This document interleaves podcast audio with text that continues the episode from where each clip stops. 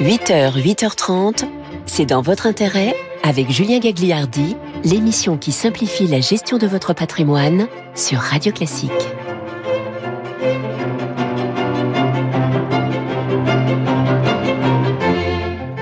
Bonjour à tous et à toutes, merci d'être là avec nous ce matin sur Radio Classique pour ce nouveau numéro de C'est dans votre intérêt. Au sommaire, nous verrons s'il faut redouter une sévère correction sur le marché de l'immobilier en raison de la conjoncture. Nous parlerons également des contrats des capitalisations souscrits à l'étranger et leurs obligations de déclaration à l'administration française. Votre invité sera Richard Sipin, directeur général de Barnes. Nous profiterons des vacances pour lui demander quelles sont les places tendances de l'Hexagone pour investir dans une résidence secondaire haut de gamme. Enfin, il existe désormais trois nouveaux cas de déblocage du plan épargne entreprise. Ce placement est toujours très intéressant. On vous explique tout en fin d'émission. Mais d'abord, retour sur les infos patrimoniales qu'il ne fallait pas rater cette semaine. C'est dans votre intérêt Le récap. Avec Amundi. Amundi, la confiance, ça se mérite. Retour sur les meilleures infos patrimoniales de la semaine avec vous, Laurent Grassin, directeur de la rédaction de Boursorama. Et on commence par les SCPI. On sait que les Français adorent la pierre papier. Est-ce que 2023 va confirmer la tendance, Laurent? Oui, Julien. Et un article des Échos nous apprend que cette classe d'actifs devrait servir en moyenne un rendement de moins 4,5% en 2022 selon France SCPI. L'année qui s'ouvre pourrait être à nouveau porteuse grâce à une moindre concurrence permettant d'acheter des actifs moins chers et une bonne résilience face à l'inflation grâce cette fois-ci à une clause d'indexation des loyers. Donc tous les clignotants sont au vert.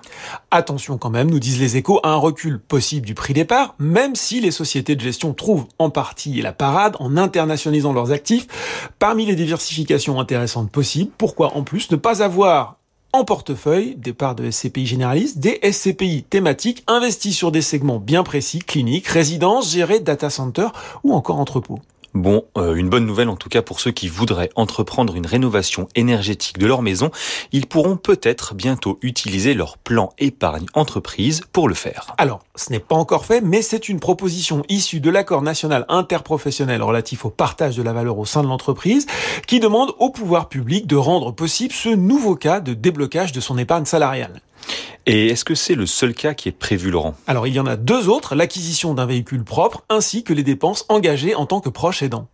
Bon, affaire à suivre, même si les trois motifs semblent pertinents. Enfin, on se rend compte que quand même, on ouvre plus largement cette possibilité de déblocage et ce n'est pas toujours un succès. Eh non, Julien, souvenez-vous, en 2022, les salariés pouvaient demander exceptionnellement le déblocage anticipé de leur PE grâce à la loi pouvoir d'achat, mais moins de 5% des épargnants éligibles y ont finalement eu recours, un flop donc. Et on en parlera en fin d'émission avec Mireille Wimbert du magazine Capital. Laurent, vous vouliez aussi nous mettre en garde contre une arnaque cette semaine, une arnaque au faux chèque Banque de France. Oui, alors que les particuliers ne peuvent plus détenir de compte auprès de la Banque de France depuis 2021, c'est l'institution euh, qui annonce qu'elle a été amenée ces dernières semaines à rejeter des chèques dont l'émetteur avait inscrit comme établissement payeur un compte logé chez elle à la Banque de France donc.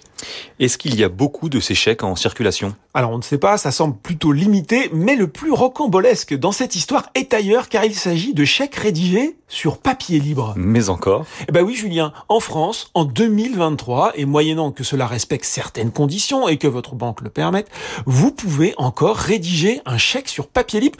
Euh, je vous avoue que je l'ai appris à cette occasion et il s'agirait en fait d'une combine proposée par certains sites à des particuliers pour payer leurs factures.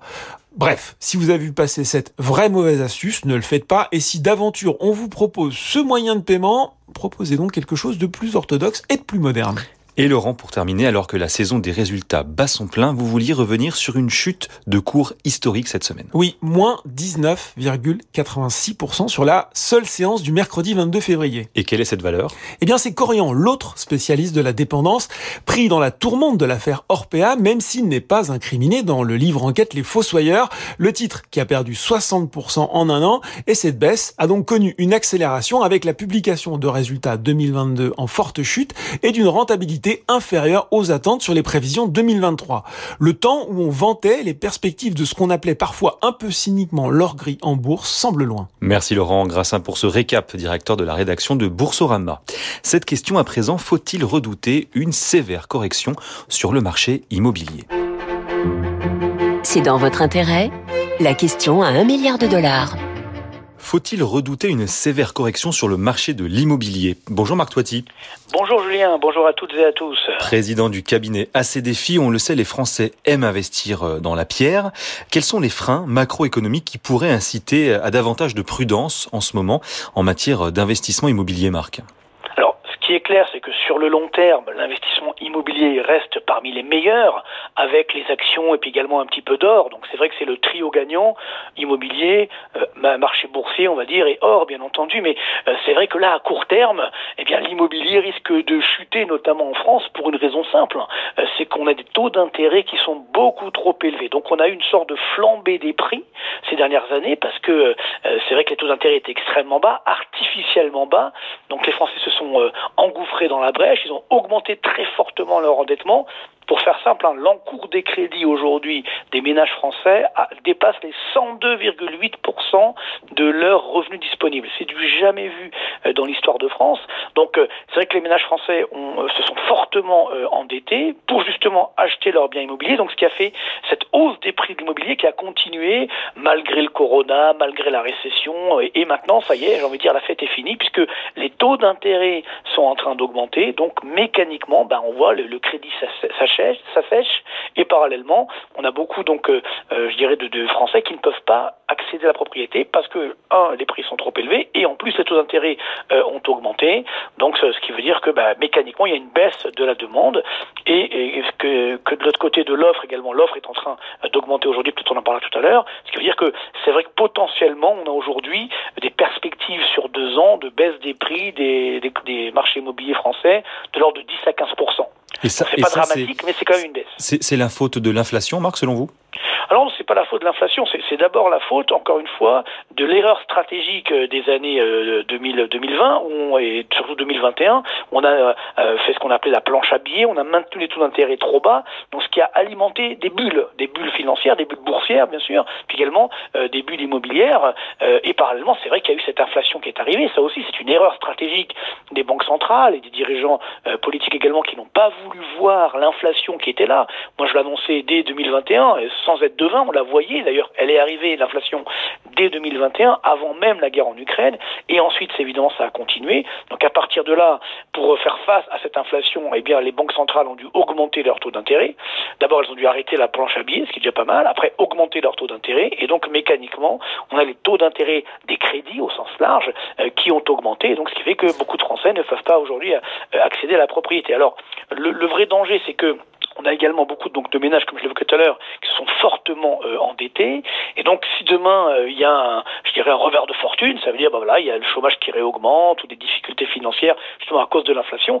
Certains ménages pourront pas forcément rembourser euh, leurs endettements immobiliers, et donc à partir de là, ils vont devoir vendre leurs biens. Donc, c'est à faire des biens sur le marché. après, parallèlement, on a également une augmentation de la mortalité en France. C'est vrai que jusqu'à présent, y a, avant même le corona, on avait à peu près 570 000 décès par an. Et puis là, on a l'effet du, du, euh, du, du papy boom, hein, c'est-à-dire les enfants du baby boom, ben voilà, qui, euh, qui quittent ce monde. Et donc, ce qui fait qu'on a euh, une situation où on a à peu près 670 000 décès par an. Vous, justement, Marc, vous parliez euh, effectivement de, des emprunts euh, bancaires.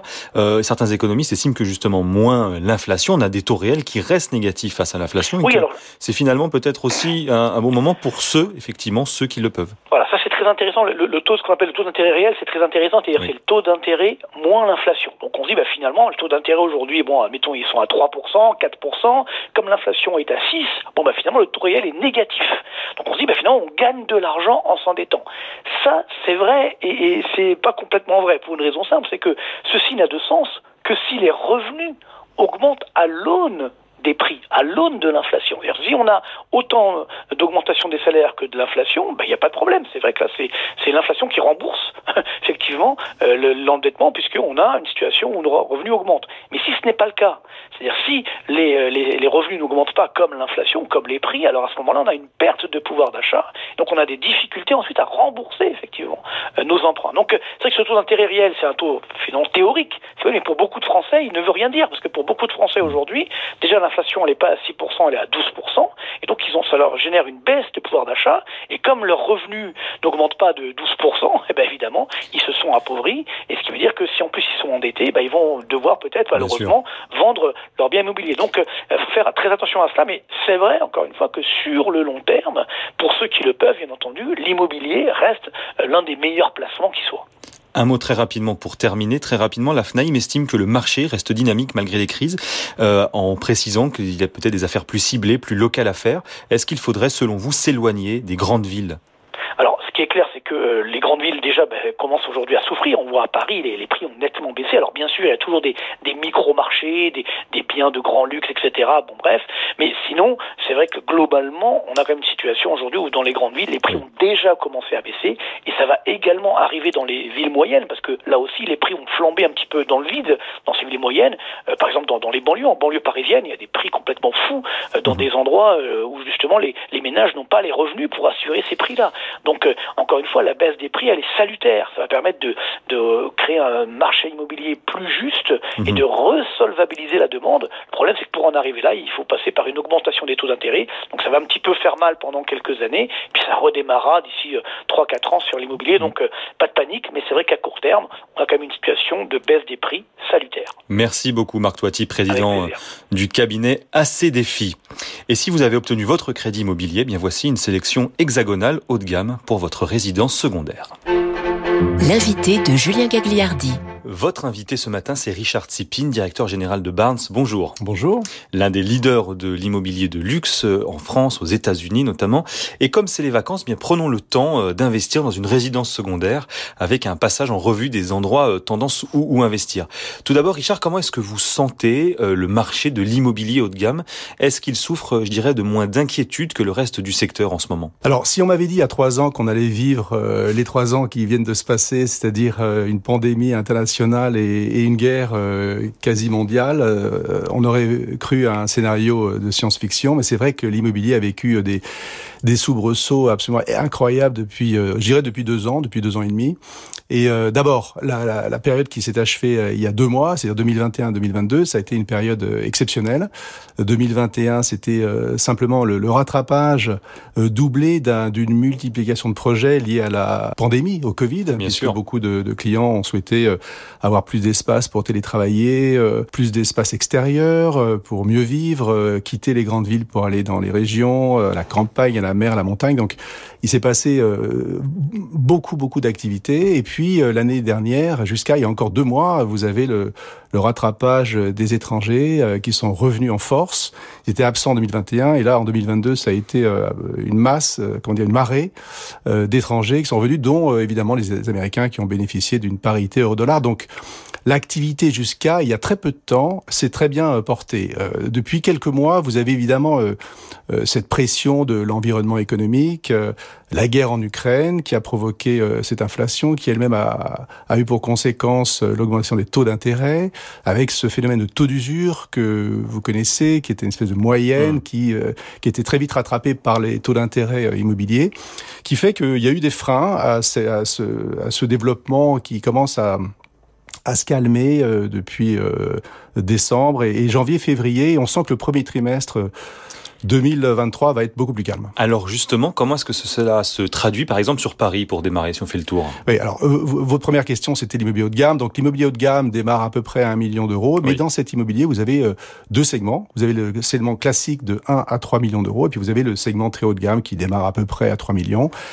Le très haut de gamme continue à très bien se porter. Vous avez une demande très forte de la part des Français et des étrangers. Euh, et vous avez une offre qui est toujours très limitée. En revanche, sur le classique de 1 à 3 millions, là effectivement, euh, ça, commence à devenir compliqué.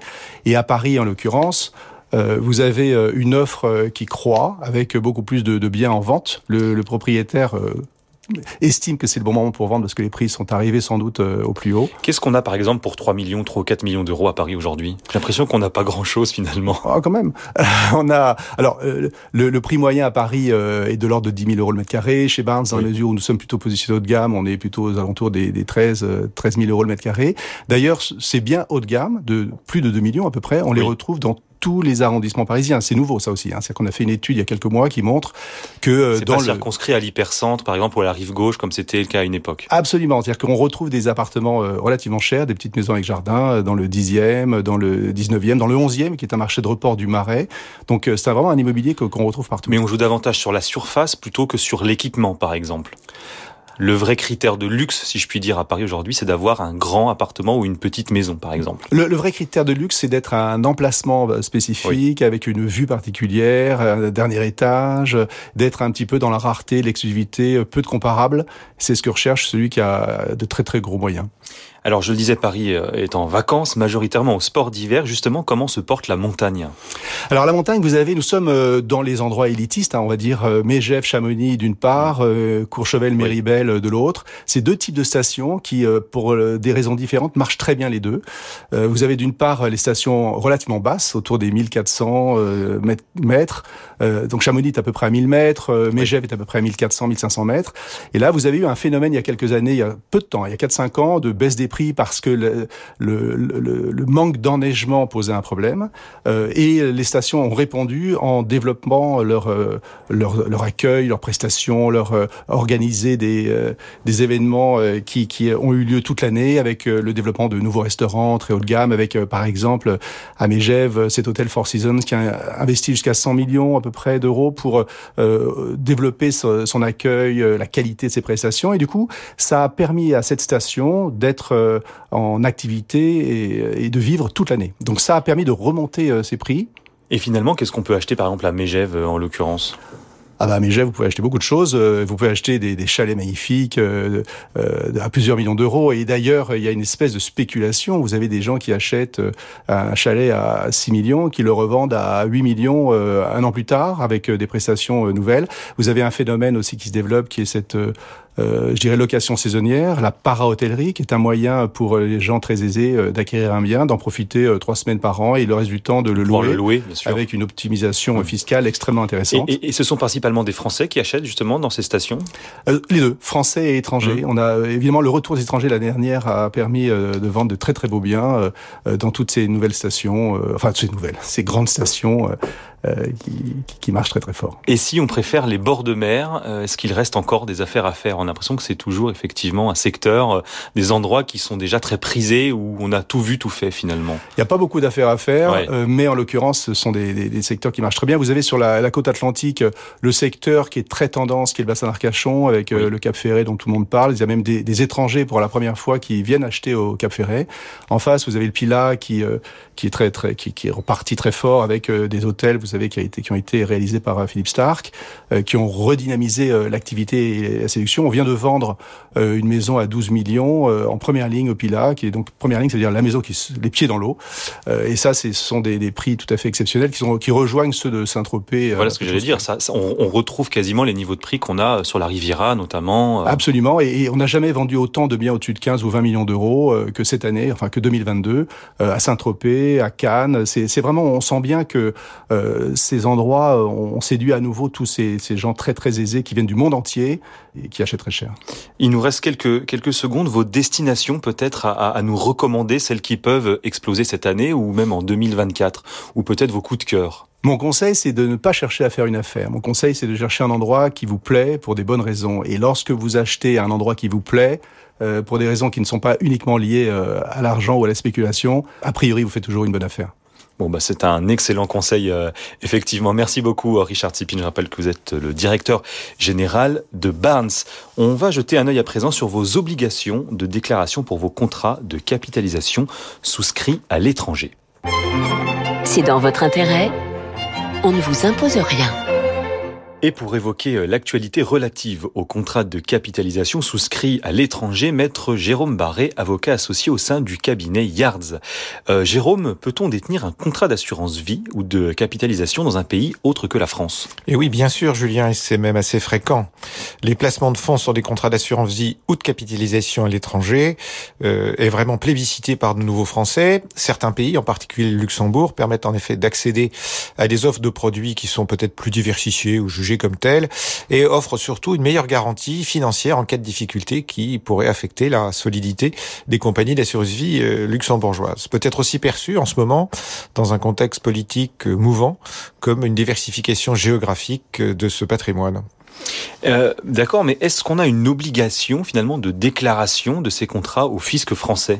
Absolument. En fait, c'est absolument comme les comptes bancaires, à quelques nuances près que mhm. nous allons voir. Ces contrats donc doivent faire l'objet d'une déclaration spécifique auprès de l'administration fiscale. C'est un imprimé, euh, pardon de nom barbare, le 3916.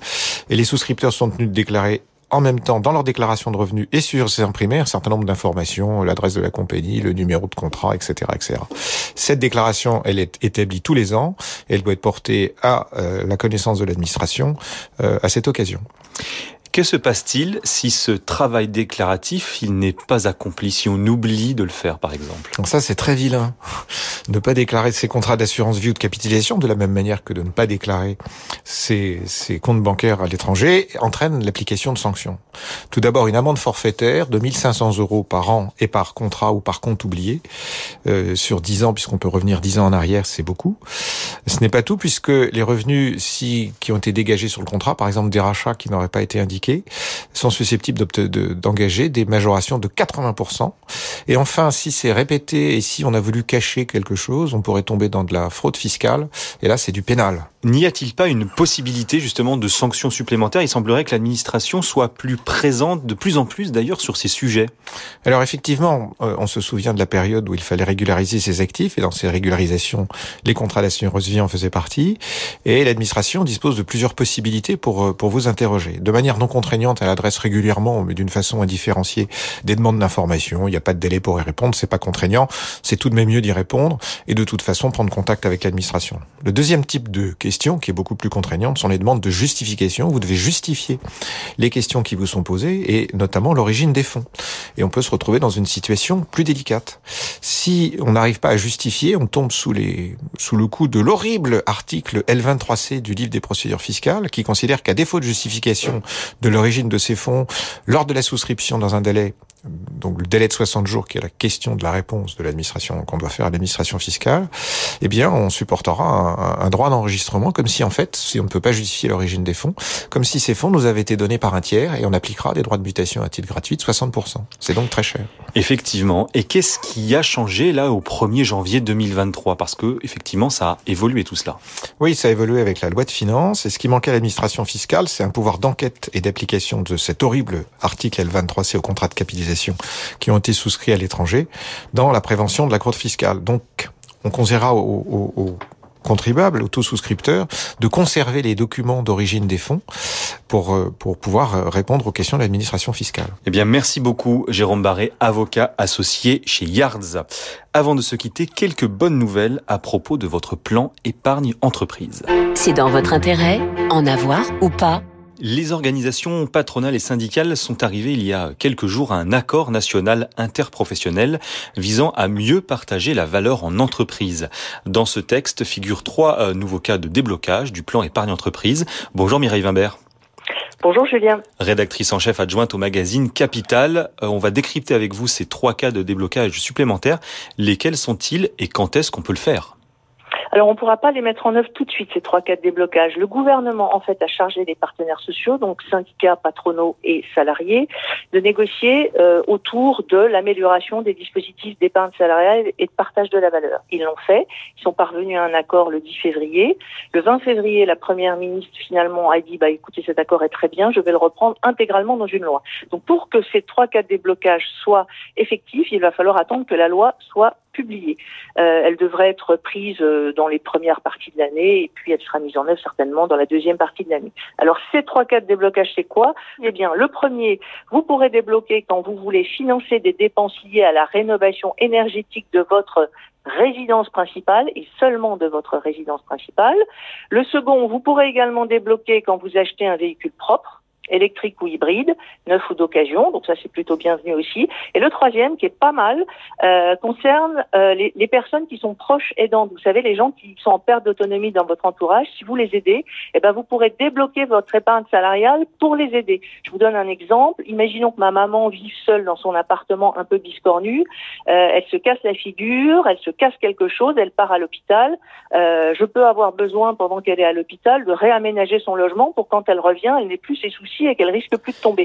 Et eh bien là, avec ce troisième cadre de déblocage qui sera autorisé bientôt, je pourrais débloquer de l'épargne salariale pour aider ma maman à réorganiser son, appartement. Et vous pouvez aussi vous pourrez aussi, pardon, débloquer votre PE pour acheter un véhicule propre, euh, un véhicule électrique ou hybride, neuf ou d'occasion. Donc maintenant, il ne reste plus qu'à attendre la loi pour que ce soit effectif. Et justement, est-ce qu'il y en a euh, beaucoup de ces plans épargne entreprise, Mireille? Euh, Il y a 44% des, salariés qui sont couverts par des plans d'épargne entreprise. Parmi eux, 4 millions de salariés les utilisent vraiment, donc versent dessus. Euh, ils versent en moyenne 10,6 milliards. Et parmi eux, il y a 2 millions de chanceux qui bénéficient de l'abondement de l'employeur. L'abondement, c'est en fait l'employeur qui verse une bonification si vous-même, salarié, vous versez de l'argent sur votre plan d'épargne entreprise. C'est un genre de chouïa pour vous encourager à verser. Euh, cette bonification de l'employeur, pour les gens qui ont bénéficié de cet abondement en 2020, c'était en moyenne 765 euros, donc c'est pas mal. Mais est-ce que c'est euh, une bonne idée, euh, du coup, de faire des versements sur son plan épargne entreprise?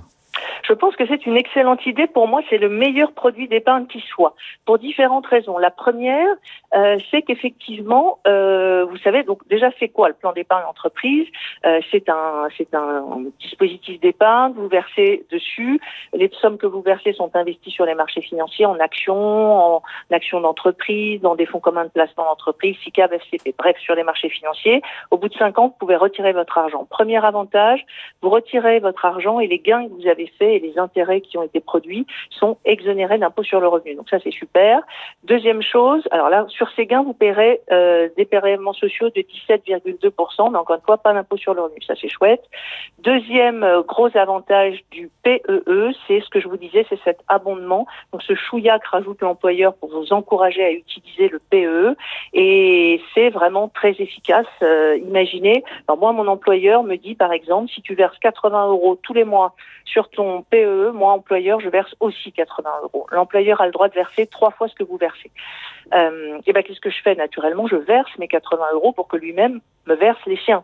Eh bien, euh, imaginez, instantanément, à partir du moment où j'ai versé mes 80 euros, ma somme a déjà doublé. En termes de rendement, c'est inégalé. Vous voyez, c'est d'une grande efficacité. Euh, et puis, c'est quand même un effort euh, qui est mesuré, le d'épargner sur son plan d'épargne entreprise, puisque vous pouvez y verser l'intéressement et la participation, et ça, ça tombe tout seul euh, de la part de votre employeur, donc c'est pas mal. Juste une chose, il faut faire le nécessaire, il faut regarder votre formule d'abondement. En, fait, il faut regarder ce que vous devez verser tous les ans euh, avant la fin de l'année, parce que l'abondement, il tombe si vous ne l'avez pas utilisé une année donnée. Il, il fonctionne par année civile. Donc en novembre-décembre, vous allez voir euh, à quel abondement vous avez le droit et vous faites en sorte de verser les sommes nécessaires pour aller chercher la somme à laquelle vous avez droit. Et effectivement, pouvoir en bénéficier euh, d'année euh, en année. Merci beaucoup Mireille Wimbert, rédactrice en chef adjointe au magazine Capital.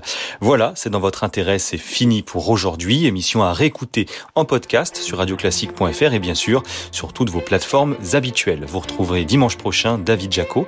En attendant, la musique revient avec votre week-end Radio Classique présenté par leur maison.